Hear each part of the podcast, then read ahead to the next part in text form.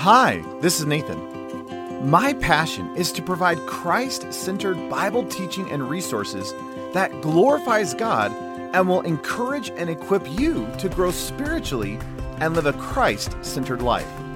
If you would like more resources to help you understand the Word of God and cultivate a passionate love for Jesus that turns the world upside down, please visit deeperchristian.com. Now, grab your Bible as we dive into this message from God's Word.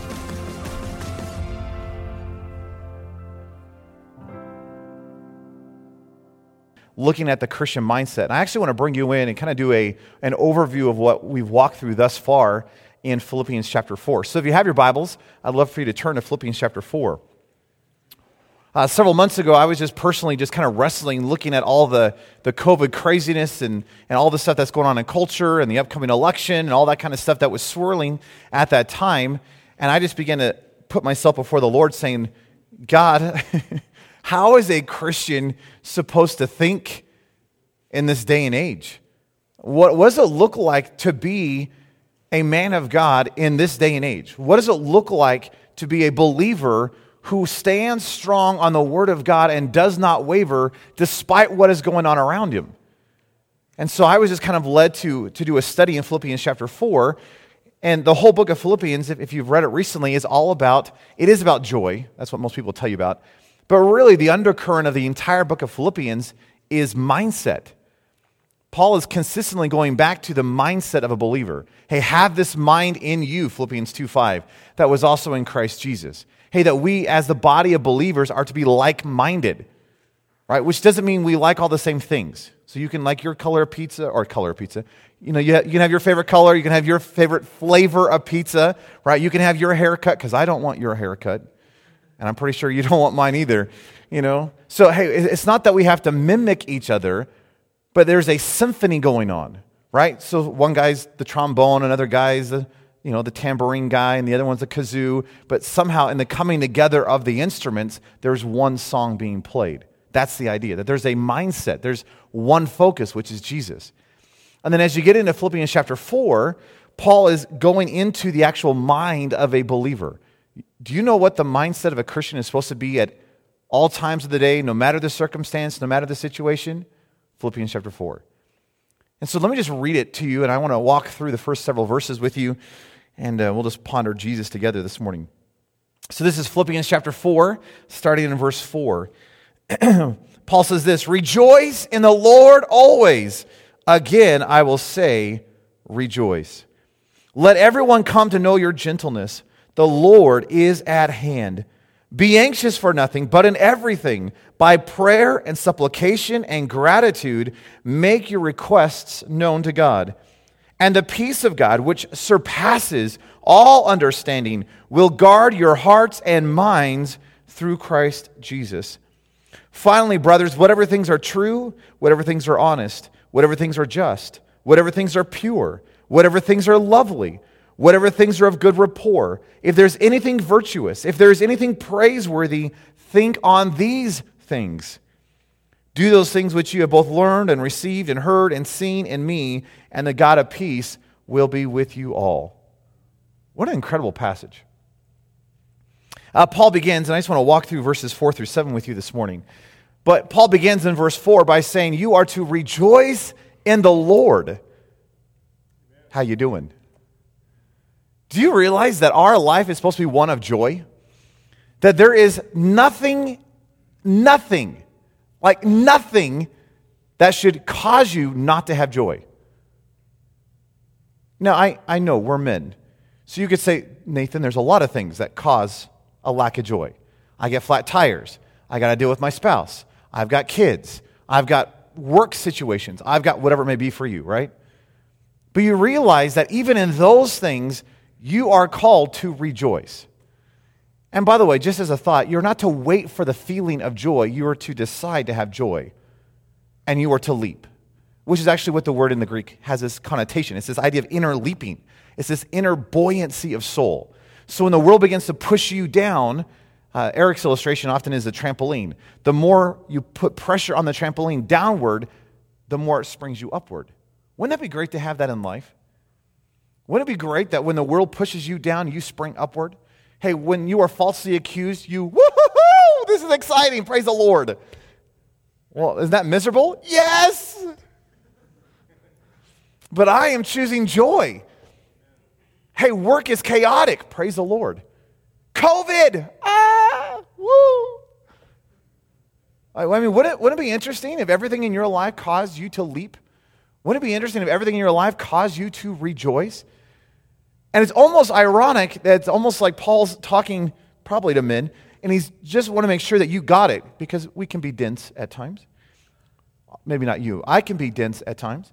And so, as if I needed to hear it again, he repeats it, and he says, Again, I will tell you, rejoice. Now, you could say, Well, Paul, that's probably easy for you to say. Do you know where Paul's writing this? In a prison cell. I mean, here he is. He's in chains. He's in the bottom of a prison cell. He's, he's, he's been tortured. He's been abused. He's been. And if, hey, if you read the Corinthians passage where Paul begins to walk through what he looks like, that's not how we usually think of it, but hey, if you were beaten, you know, with the 40 lashes minus one five times, right? And in the Roman world, the reason you got 40 minus one, you know, the Passion of the Christ thing, you know, where they, they put you on the log and they tie you up, they strip your back, and then they take this cat of nine tails. And at the end of, the, at the end of these leather bands, they have rock and glass and bone and, and whatever they could find that will tear skin. And right, and they throw that thing at your back and they yank skin. Paul had that done five times, 39 lashes. And the reason it was 39 and not 40 is the Romans thought that if they did 40, it would kill you. So they're going to bring you right up to the point of death and then stop. And Paul had that done five times. He was beaten with rods three times. He was shipwrecked a night and day in the deep. I mean, he's describing what he looks like. He doesn't look that great, folks. He probably did not have a back because what was on his back would have been ripped out years ago. His whole back would have been scarred over, and then that would have been ripped out, and then it would have been scarred over, and then that would have been ripped out. And, and here he is with all that muck and the mire now sitting in the bottom of a prison cell and he's looking at you and saying, Rejoice. Now, I am fairly sure, I know some of you have had a hard life, but I am fairly sure none of you has had that. And if so, whip off your shirt. Don't, don't actually do that, please. We don't want to see it. but could you imagine? I don't think any of us have gone to such a horrible place that Paul has gone. And if Paul can say, rejoice, surely we can rejoice. So rejoicing is not based on circumstance, it's not based on situation, it's not based on what's going on around you, it's an inner reality. There's this old illustration, I love the illustration. You squeeze a tube of toothpaste, what comes out? Toothpaste. Why? Not because it was squeezed, it's because that's what was in the tube. Make sense? If you want a different illustration, there's this old illustration of this professor who went down to the classroom and had a glass of water in his hand. And he grabbed a student and he says, Put your hands on my arm. And he says, Now I want you to move your arms back and forth. So the arms were moving back and forth and water was flying everywhere. And the professor looked at the class and said, Class, why did water fly out of the cup? And someone says, Well, it's because he was shaking your arm. He says, No, no, no, no, no. Listen to the question. Why did water fly out of the cup? And they says, Oh, it's because water was in the cup. Right. You realized you will be shaken, you will be squeezed. So the question is not, well, am I going to be squeezed or am I not going to be squeezed? The question is going to, the, the, the real question is, when you are squeezed, what's going to come out of you? Wouldn't it be neat if when you're squeezed in life, joy came out of you? Wouldn't it just be neat when, when, when life put pressure upon you that the only thing that came out of you was Jesus? By the way, do you know what we call people who live like this? Yeah, we call them Christians. Don't you want to be one? So Paul says, hey, rejoice. This is not a recommendation, this is a command. Hey, you are called as a man of God in this generation to rejoice all the time, which includes right now. So tell your faces. Because some of you didn't get it. You are called to rejoice at every moment of every single day. How would that change your family? How would that change your marriage? How, how would that change your church? How would that change your community? I mean, could you imagine in this day and age someone walking around with the fullness of joy? And by the way, do you know where the fullness of joy comes? Psalm 6, 16, verse 11 reminds us that the fullness of joy is in God Himself. At His right hand are pleasures forevermore. You want joy? You need Jesus. And what would it look like if you lived that way in this world? I, I, we've been talking as a staffer since the COVID thing started that, you know, up until this point, American society has been pampered and it's been coddled and it's been full of comfort, and, and all of that has been stripped away over the last several months. And this is perhaps the first time, at least in our generation, that you can't hide behind all the little comforty stuff. That the reality of your life is being exposed. So when Peter in, in 1 Peter tells us, always have a response for the hope that lies within you. It's interesting, people actually, maybe for the first time in our lifetimes, get to see the hope if you're living it. Because up, up until this point, we, we've been able to hide it. There's all these people who are like, I'm fine, I'm good. But now there no longer has any stability. Now they have no foundation. Now, now everything's sand. So you get to be a demonstration of the life of Jesus in this culture. And what would it look like if you rejoiced always? If someone looked at you and said, I, How is it in the middle of all this crazy election stuff? How is it in the middle of all this COVID stuff? How is it in the middle of this uncertainty that you can just, you can have joy? Now, Paul goes on in verse 5 and says, Let everyone come to know your gentleness. Now, gentleness is probably not what you're thinking of. Gentleness is not like, oh, he's so nice.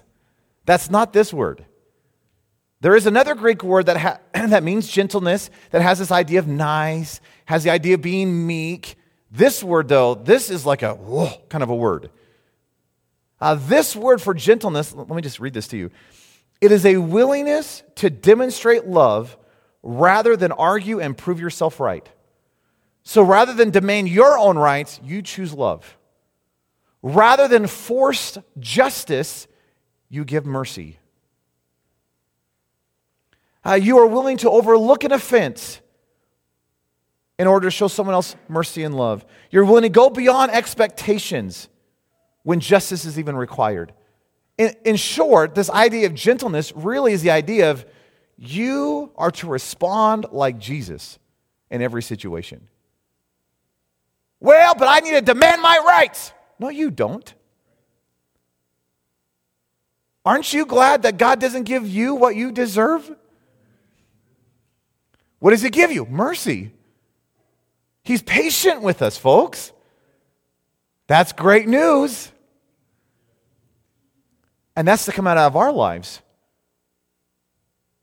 And wouldn't it be interesting, rather than demand, rather than force, rather than be offended, rather than prove our own rights, rather than, wouldn't it be interesting if we just demonstrated love and mercy and kindness?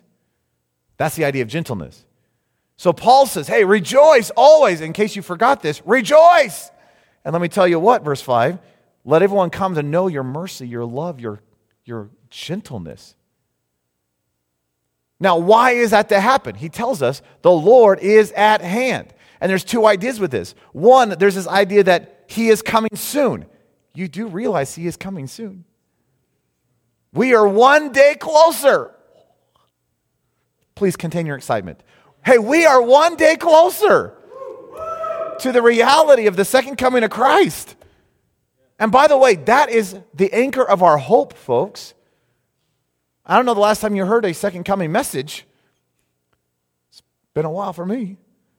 But you realize Hebrew tells us that there's an anchor to our soul. There, there's, a, there's a hope that we have. What is it? He's returning, folks.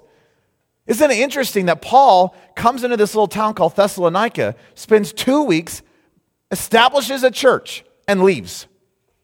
Now, let me ask you if you go into a community for two weeks and all you had to do, I mean, all you had was two weeks to teach them the basics of discipleship, what would you teach them? I, I mean, I have a list. But Paul in the book of Thessalonians writes them and says, Hey, I am writing you, writing to you to remind you what I told you. So he spent two weeks with them, established a church, and left. And now he's writing to remind them what he told them. Do you know what he told them? Do you what the book of First Thessalonians, Second Thessalonians, what the big focus is? The second coming. Isn't that an interesting thought? That here's Paul establishes a church and he says, Hey, this is really important for your discipleship. Hey, you're a new believer. This is really important. Jesus is coming again. And yet we kind of live as, as if, yeah, eventually. But that is to be a bedrock to our souls. You realize that in the middle of craziness, in the middle of whatever it is that you may be going on, that there is a hope. There is a, there is a anchor to your life. What is it? He's returning. Hey, the day is drawing near, folks. Hey, we're in the middle of birth pangs. Hey, this thing's coming soon. And that should get you excited.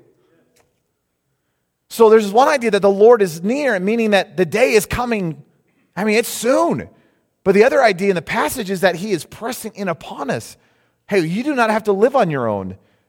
That Jesus wants to be smack dab in the middle of your situations that He wants to be smack dab in the middle of your life, that He wants to be smack dab in the middle of your circumstances and your marriages and your families and your churches. And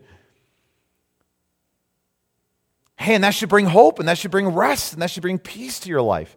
Why? Because Jesus is smack dab in the, you don't have to face life on your own. That you have Jesus, that you have the King of Kings and Lord of Lords, the creator of the universe who now lives inside of you through the indwelling of his spirit. Please stay seated. I know that's exciting. So, are you getting this? Paul is telling you, hey, let me tell you about the life of a believer. Let me tell you what the mindset of a believer is. You rejoice always. That there's this constant responding like Jesus, that you are willing to show mercy and love, even though justice may require something else. And that there's this constant reminder that the Lord is here. The Lord is here. He is near us. He's smack dab in the middle of this place, but he's also coming soon. now, Paul goes on in verse 6, and you need to see this. Verse 6 is just a powerful passage. And it just, it bothers me, if I can be honest with you. I don't like verse 6. But this is what verse 6 says Be anxious for nothing but in everything, by prayer and supplication with thanksgiving, make your requests known to God. Do you hear what he's saying? He's saying, Be anxious for nothing. Do you know what nothing means in Greek? Nothing. There is absolutely nothing in your life that should be producing anxiety. How are you doing? Seriously, how are you doing? Hey, there's nothing in your life that produces fear. There's nothing in your life that produces worry. Nothing in your life produces forbearing. Uh, Paul, are you on this planet? Everything in this world produces fear. Everything produces worry. Everything produces anxiety. Paul says, not for the Christian. It's interesting that word for anxiety here is this inner turmoil, inner care. It's a concern, it's a, it's a disquietness within the soul. In fact, the root word of the word anxiety means to be divided, means to be split apart. Haven't you lived there? Where there's this split in your soul, that there, there, there's this division within the inner parts of who you are, and there's just, just this Paul said that should never go on in your life. Now that bothers me. Because he obviously did not have to deal with COVID. Now, he had the plague, but surely that was not nearly as bad.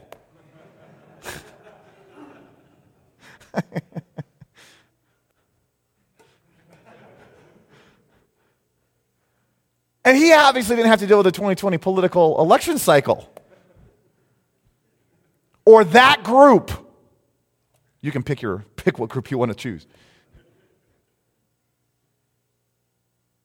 And yet he's telling us that there is nothing in our life that produces fear and anxiety and worry and trepidation and foreboding. Paul says, You're correct. Nothing, nothing does that in you. Well, how on earth is that going to take place? The Lord is near.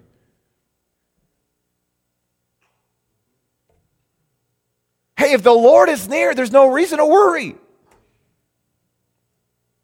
It's the uh, uh Hebrews 13 passage. Right? In Hebrews 13, verse 5 and 6, it says, For he said, I will never leave you nor forsake you. Therefore, we can boldly say, The Lord is my helper. Whom shall I fear? What could man do to me? By the way, in the Greek, I don't mean to keep going back to the Greek, but in the Greek, that I will never leave you or forsake you, if you actually look at it, there is actually seven negations to this thing in the passage. What Paul's act, or sorry, Paul, what the writer of Hebrews is saying is that I will never, never, never, never, never, never, never leave or forsake you. And anytime there's a repetition, it's there for emphasis. So you have a seven repetition thing. I mean, this thing is so overemphasized as if to say, I know you're not going to get it the first time. So I'm not just merely saying, I will never leave you or forsake you. I am telling you, I will never do it. I will never do it. I will never, never, never, never, never do it. Isn't that amazing? The Lord is near, folks. And if He will never, never, never, never, never, never, never leave or forsake us, why would we fear? Why would we worry? I mean, what on earth could this world do to us when the Lord is near? Isn't that exciting? Please tell your faces. I mean, that's phenomenal, folks. That there actually is no reason to live in fear. There is no reason to have foreboding and trepidation and there is no reason to have that split thing within you where you're all divided on the inside. Wouldn't it be interesting if nothing in your life caused anxiety, fear, foreboding? Everything caused rejoicing?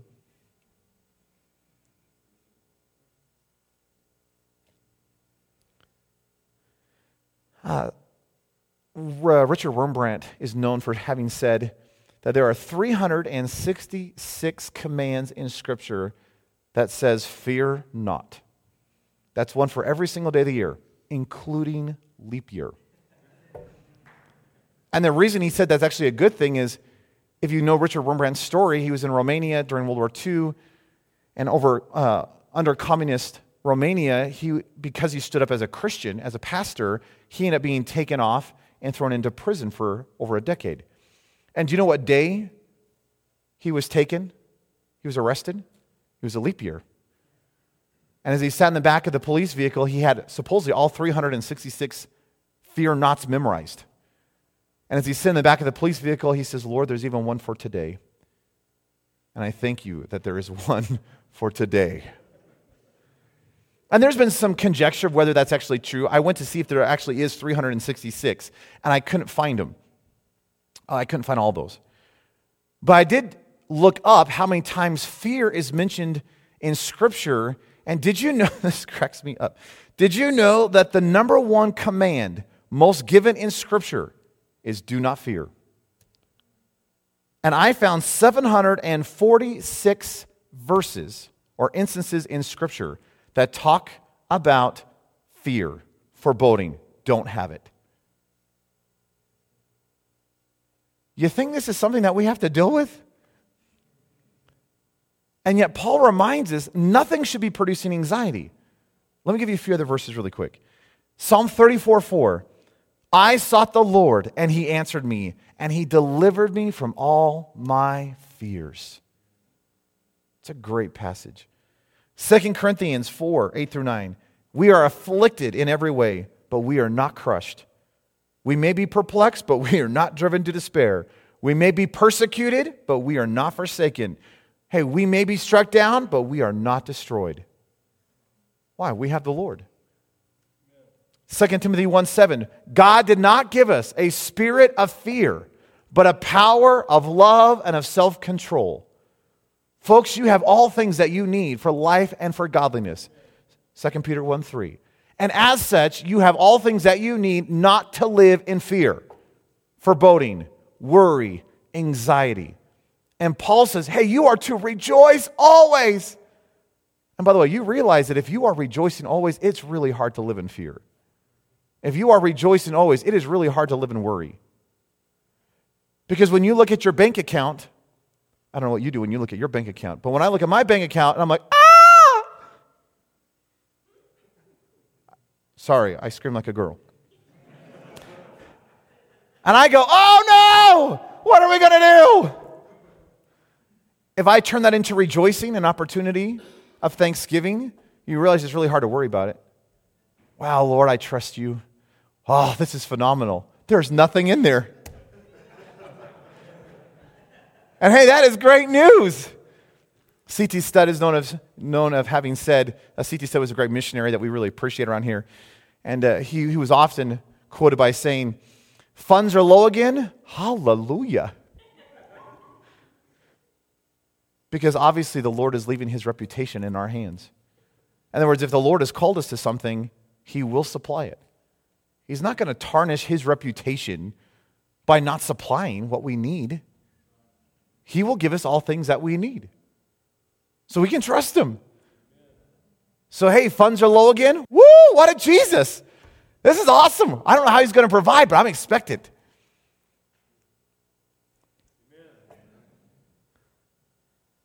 So Paul says in verse 6 nothing in your life produces anxiety, rather, everything in your life produces prayer. Look at verse 6 again.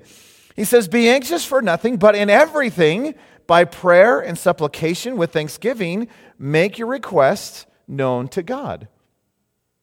So, nothing in your life is producing fear, nothing in your life is producing anxiety. Rather, everything in your life produces prayer. Now, it's interesting to me that he uses three different words that mean the exact same thing prayer. Prayer, supplication, make requests.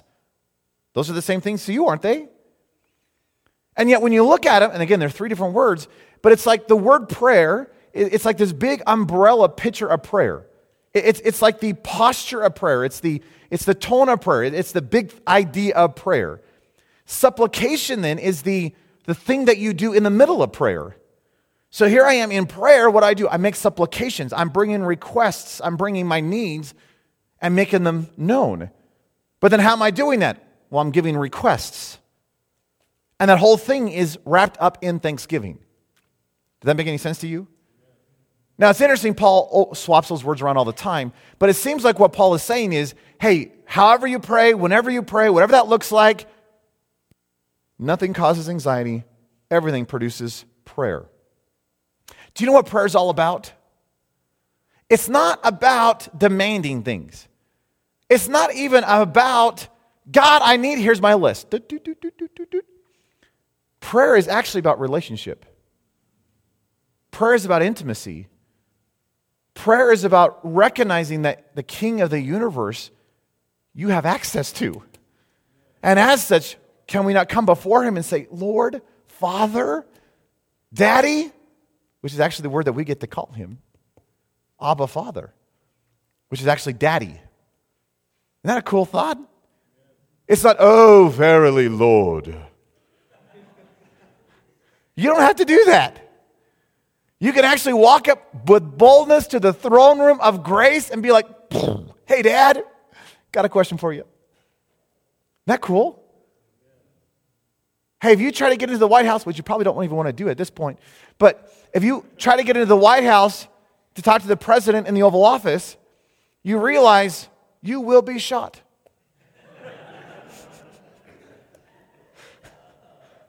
I'm fairly confident.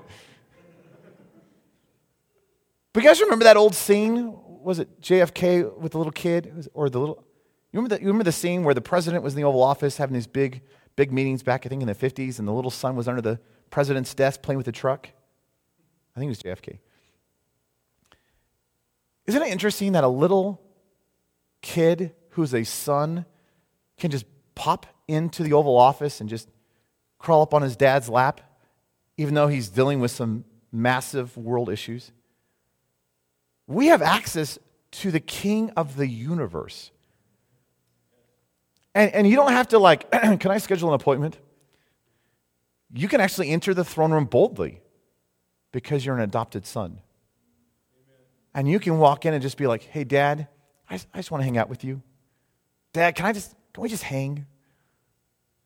I just want relationship. And when we make requests known to him, it's not like, oh, verily. It's not that kind of stuff. It's, Lord, you, you want relationship and intimacy. And I know you're living right here inside of me through your spirit, but I just, I want to spend time with you. And so think about this. What if everything in your life, rather than producing anxiety, what if everything in your life pushed you into relationship? It's not that the circumstances have changed. But what used to produce fear and that which used to produce anxiety and, and that which, which to produce worry and foreboding and forbearing and see that the circumstance may not have shifted, but what if rather than producing this, it drove you into intimacy with Jesus?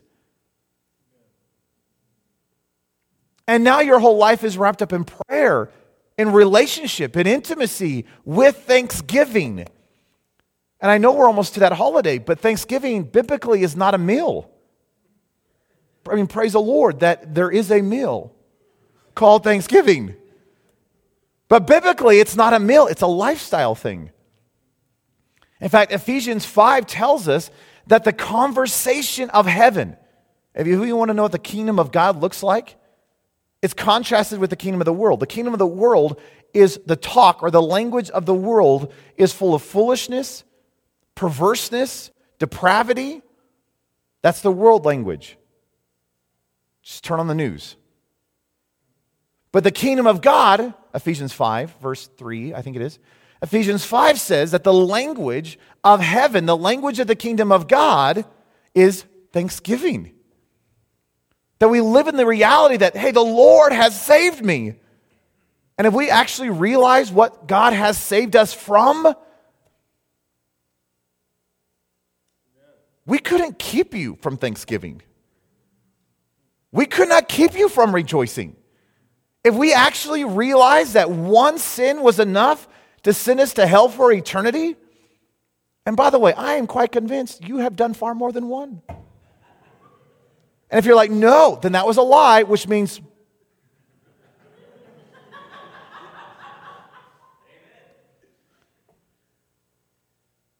Do you realize that while you were yet a sinner, while you were shaking your fists in rebellion to God, Christ died for you.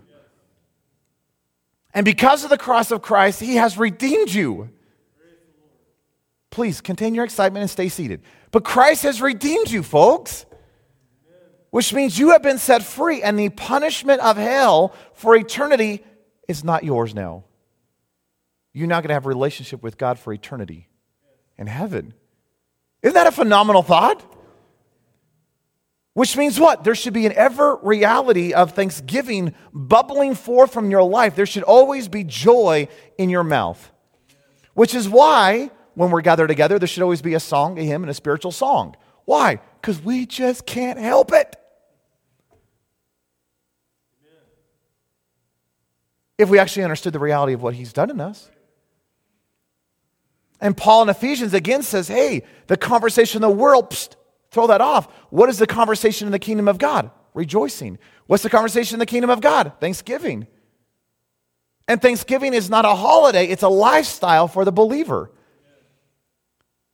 So ponder this. What if everything in your life, rather than producing fear, anxiety, foreboding, forbearing, what if instead it drove you into relationship with Jesus? What if it drove you into thanksgiving? What if it would drive you into rejoicing? Now, you still got to deal with the situation. I mean, you get a flat tire, you still got to deal with a flat tire. But what if the flat tire isn't just merely a flat tire? What if it was an opportunity to get tight with Jesus? Hey, what if the temptation that always shows up in your life would just drive you to Jesus? Hey, what if, what if the election would drive you to Jesus? What if, whatever happens with all this COVID craziness, what if it would just drive you to Jesus? What if your spouse would just drive you to Jesus? And some of you have kids. I've met some of your kids. They're driving me to Jesus.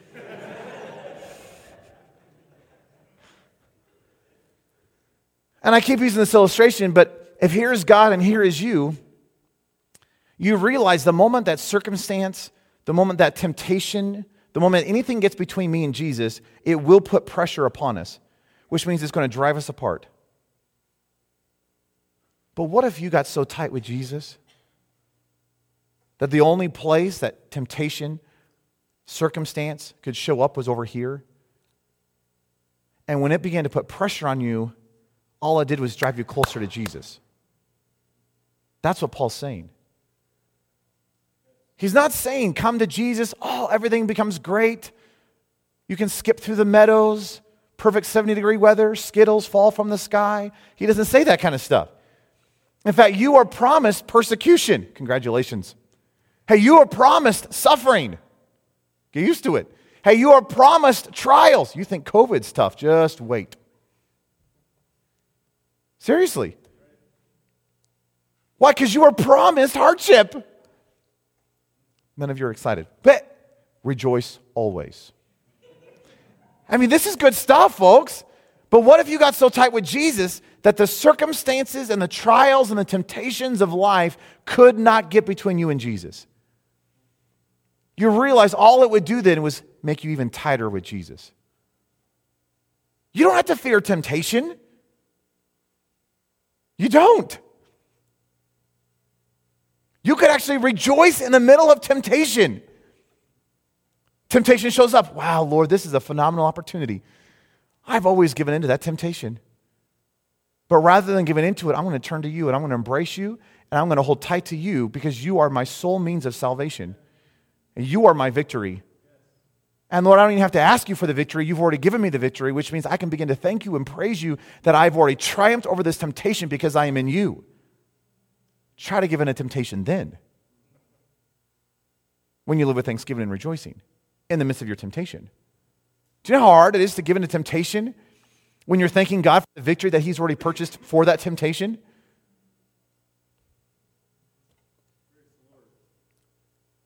Hey, you want a secret to triumphant living? Get tight with Jesus. See, what if the circumstances of life would not draw your focus away from Jesus? What if the circumstances of life would drive you into a more intense focus of Jesus? That, that something happens over here, Lord, I am focusing more intently upon you because I realize that the moment I focus on this, I'm going to follow in or fall in despair and worry and fear. But Lord, I am choosing to rejoice and be thankful that I have you in the middle of this situation. So, Lord, I don't know how you're going to come through on this thing, but Lord, I am trusting you because you are King of kings and Lord of lords and you are my hope and my peace and my joy. So, Lord, I invite you in the middle of this circumstance because I can't do this on my own. See, what if everything would just push you to Jesus? You miss your flight tomorrow. Woo-hoo-hoo! Thank you, Jesus. I got a few extra hours at the airport to spend time with you.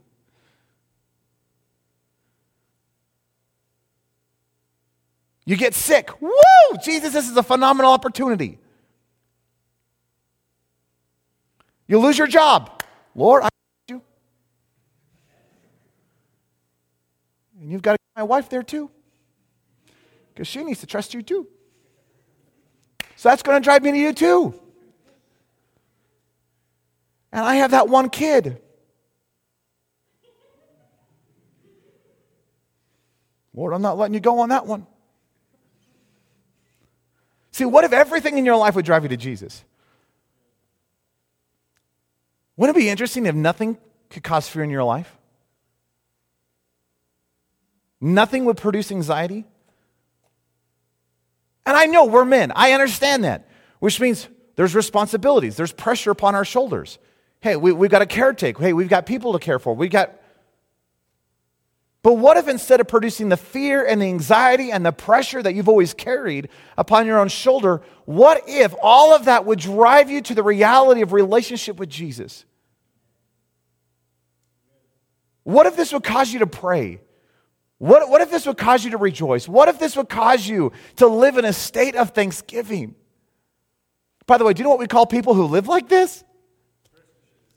Yeah, I think we call them Christians, don't we? And don't you want to be one? Do you know what it would tell our culture to have a whole group of men living this out? Could you imagine? I mean, do you know why the early church turned the world upside down? It's because they lived this. They didn't esteem it, they didn't merely talk about it, they lived it. So let me ask you what's causing fear in your life? What are the points of anxiety in your soul? What are the things that are causing that division within you? It's not that they go away, but would you allow those things instead of producing the division and the fear, would you let them drive you to Jesus? It's interesting that the word for prayer in verse 6, that first word for prayer, can also be translated a place of prayer. Uh, you know the story. Jesus comes in the temple, tosses over all the money changers' t- uh, tables and all that kind of stuff, and he looks at the Pharisees and he says, Hey, my house, this place shall be a place, that's the word, the place of prayer for all the nations. Wouldn't it be interesting if your life was a place of prayer for all the nations? That when something happened, it just drove you into this, again, this place of prayer and petition and thanksgiving. And you actually became the temple of the Holy Spirit, which is supposed to be a house of prayer for all the nations. I mean, could you imagine someone cuts you off in traffic? And instead of honking your horn and showing them the one way sign, you become a place of prayer for that person. Hey, you're being squeezed. What's going to come out of you? Frustration, anger, fear, foreboding? Wouldn't it be interesting if life squeezes you and out came rejoicing, out came prayer, out came thanksgiving? Wow, Lord, that person must be having a hard day today. And they look frustrated. Lord, will you encourage them? Would you put people in their midst that just oh, show forth the love and the grace and the mercy of Jesus? Would you bend their hearts so they come to know you? And will you help their driving?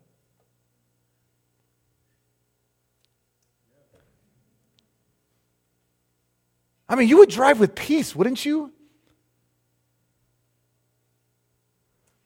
I mean, wouldn't it be amazing if, if something happened down at your job and instead of, ah, it just, oh, Lord, would you just Hey, would you move in the situation and would you move upon that person and would you just see what if the marriage stuff and what if the kids stuff would just, oh, Lord, I just, and you became a place of prayer for the world around you. Do you know what we call those people? Christians. Now take all of that and come into verse 7. So, so get the trajectory, get the flow here. Paul says, verse 4, rejoice. And in case you missed it, rejoice. Are you getting this? Rejoice. That everything in your life is producing joy. He says, hey, let your reasonableness or let your gentleness be known. Hey, are you willing to respond like Jesus? Are you willing to show mercy and love and kindness rather than demand justice and your rights and your whatever? Hey, the Lord is at hand which means there's no reason for anxiety. There's no reason for fear or foreboding because He has promised He will never leave us or forsake us. So, can I rest in His provision? Can I rest in His purpose? Can I rest in His plan? And that doesn't mean that things go away. I still got to handle the flat tires. So, we're not saying come to Jesus, everything comes easy. It's come to Jesus, things get hard, if you want the truth. But in the midst of the difficulty, you have Jesus. And what if everything, instead of producing fear, would drive you into relationship and intimacy, and you actually became a place of prayer for the world around you? And then Paul says in verse 7 when that happens, the peace of God, which surpasses all understanding, will guard your hearts and minds through Christ Jesus. I don't know about what you think of when you hear the word peace. Uh, on a day like this, I think of like Florida, beach, book in hand, glass of sweet tea, you know, so, I mean, just, oh, peace. Doesn't that sound relaxing? it just sounds awesome. That's not peace. Peace, biblically, is this idea of harmony, it has this idea of completeness or wholeness. It has this idea of a removing of the enemy faction. It has this idea of security and soundness. But do you know actually what our peace is? Peace is not something that God gives. Peace is who He is. Did you get that? Peace is not something that God gives, it's who He is. He is peace. Ephesians 2:14. He is our peace. Jesus is our security, folks. Jesus is our soundness. He is our harmony. He is our completeness. He is our wholeness. He is the removal of all enemy faction because He is our strong tower. He is our rock of refuge. And we find our hope and security in Him. So if nothing is producing fear and anxiety, everything is pressing me toward Him, do not realize that when I embrace Him and I get wrapped up in Him, I begin to experience who He is, which is peace. Don't you want peace in your life? Don't you want peace in the inner parts of your soul? With all that division and all that chaos and all the pressure that you're feeling and all that division and all that, don't you just want a reprieve? Don't you just want to go, oh, I'm, I'm at rest? And what's interesting about the biblical idea of rest, it actually has nothing to do with circumstance. This is not, well, when God cleans up my life and when there's no longer any problems and, and my wife starts treating me the way she's supposed to and when my kids become finally perfect, I'll be at peace. Good luck. The biblical idea, though, is Lord, I get to have peace because I have you, even if my wife doesn't treat me right. And even if my kids keep doing that one thing that just drives me up a wall. And even if my coworkers are doing their crazy thing, and even if society, and even if the election, and even if COVID, and even if I can actually have peace. Because peace is an inner dis- disposition. And wouldn't it be amazing if you, as a man of God, could be an island of peace amidst the sea of turmoil of the culture today? That someone would look at you and they just go, I just actually get more restful when I'm around you. There's, there's a calming, calming effect that when I'm around you, I just go, oh, what is it? Jesus. And wouldn't it be neat amidst all the, the, the waves and the chaos and the turmoil that is swirl, swirling on around us? And it is swirling.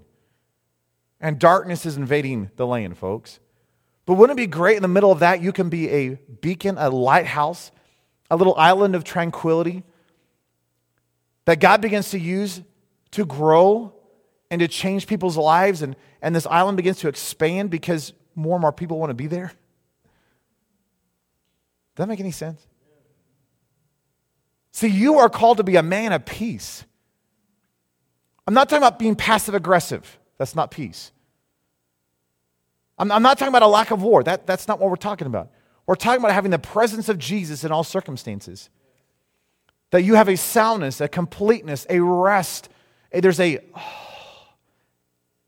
even if everything around you is chaotic. Do you know what the Christian mindset is? It's not based on circumstance, it's not based on situation, it's not based on an election. It's not based on whether COVID comes or goes or stays and grows or was a farce all along. It has nothing to do with any of that stuff. That you are called to be a Christian regardless of what you're going through. And I don't know what your financial struggles are, and I don't know what your family situation is, and, and I don't know what your work looks like, and I don't, I, don't, I don't understand your life. I don't. But I know what it's supposed to look like. Would you be willing to be a Christian? In this generation, in this hour, for this day and age. Because as things get darker and darker and things get crazier and crazier, we need Christians to actually live as Christians? What would it look like for God to actually renew your mind? As Romans 12, 1 and 2 says. That no longer, your life is no longer a place for fear, that there is no longer room for foreboding or anxiety. Wouldn't it be great if the only room you had in your life was for joy? Because the fullness of joy is Jesus. Wouldn't it be great if your whole life was wrapped up in thanksgiving because you realize that the fullness of thanksgiving is the redemption that He purchased upon your life, purchased for your life, and therefore there's no reason for you not to be thanks, full of thanksgiving? Wouldn't it be great if your life was just one of peace because Jesus is your peace? And in the midst of the day and age that we live, you would stand strong as a man of God, a man of joy, a man of gentleness, a man of prayer, a man of thanksgiving, a man of peace. Well, that sounds like Jesus, doesn't it? Oh, that's right. You're supposed to look like him. Would you get tight with Jesus? You're not going to make it outside of him. You want to know what it means to be a man? You need Jesus. You want hope? You need Jesus. You need peace? You need Jesus. You need some joy? You need Jesus.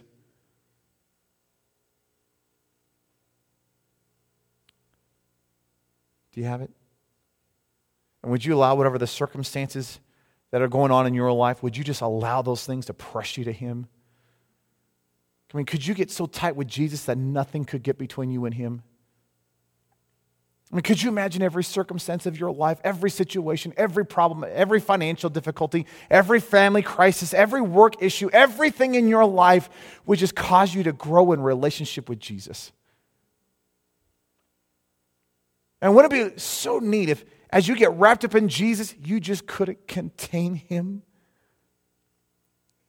That he just began to ooze out of every pore of your body, that he just began to flow out of you, and people just started going, Wow, you must be a Christian. Ah, how'd you know? Because you're not normal.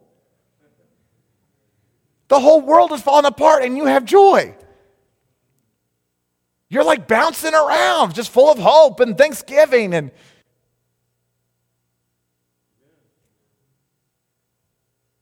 Don't esteem it. Live it. And if you're like, I don't know how, embrace Jesus. And you won't be able to help yourself. Let's pray, Lord. Oh, Lord, we want to be Christians. Lord, we don't want to esteem Christianity. Lord, we don't want to esteem a Christian mindset. Lord, we don't even want to esteem godly manhood. Lord, we want to live it. We want to experience it. We want this to be the tenor of our lives. Lord, what would it look like if everything was producing joy within us? That, hey, when we got in the car wreck, it's like, Lord, this is horrible. But Lord, I trust you, so I'm going to choose to rejoice. And we're not talking about a feeling, we're not even talking about a happiness, we're talking about the undercurrent of our souls. Lord, we need that as men. Lord, what would it look like if, if everyone came to know our gentleness? That the way that we responded in every situation looked just like you. Well, what would it look like if we lived as if, in fact, you are at hand? That you are coming soon and that your presence has enveloped us, that you are near to us.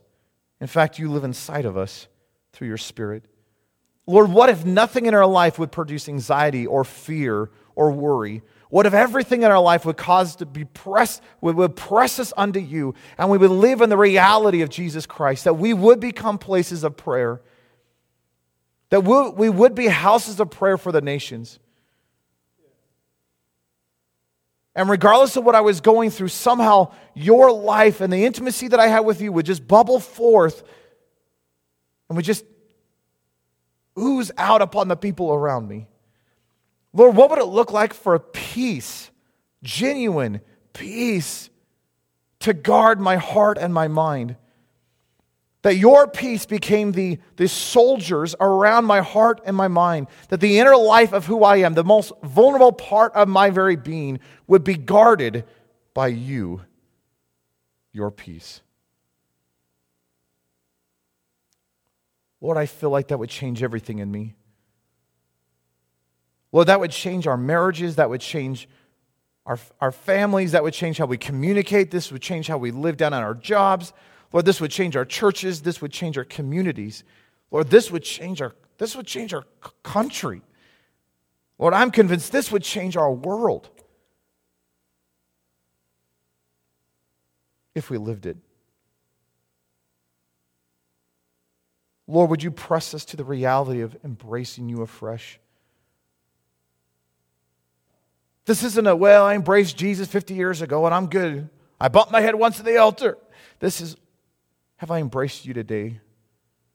In this moment, have I embraced you? Or what would it look like moment by moment by moment by moment, day by day by day, to drive, to, to press, to focus, to just embrace you, to, to not let go, to let everything be pressing me to you. That the good things would press me to you, the bad things would press me to you, the ugly things would press me to you. What would it look like if everything in my life would drive me to you?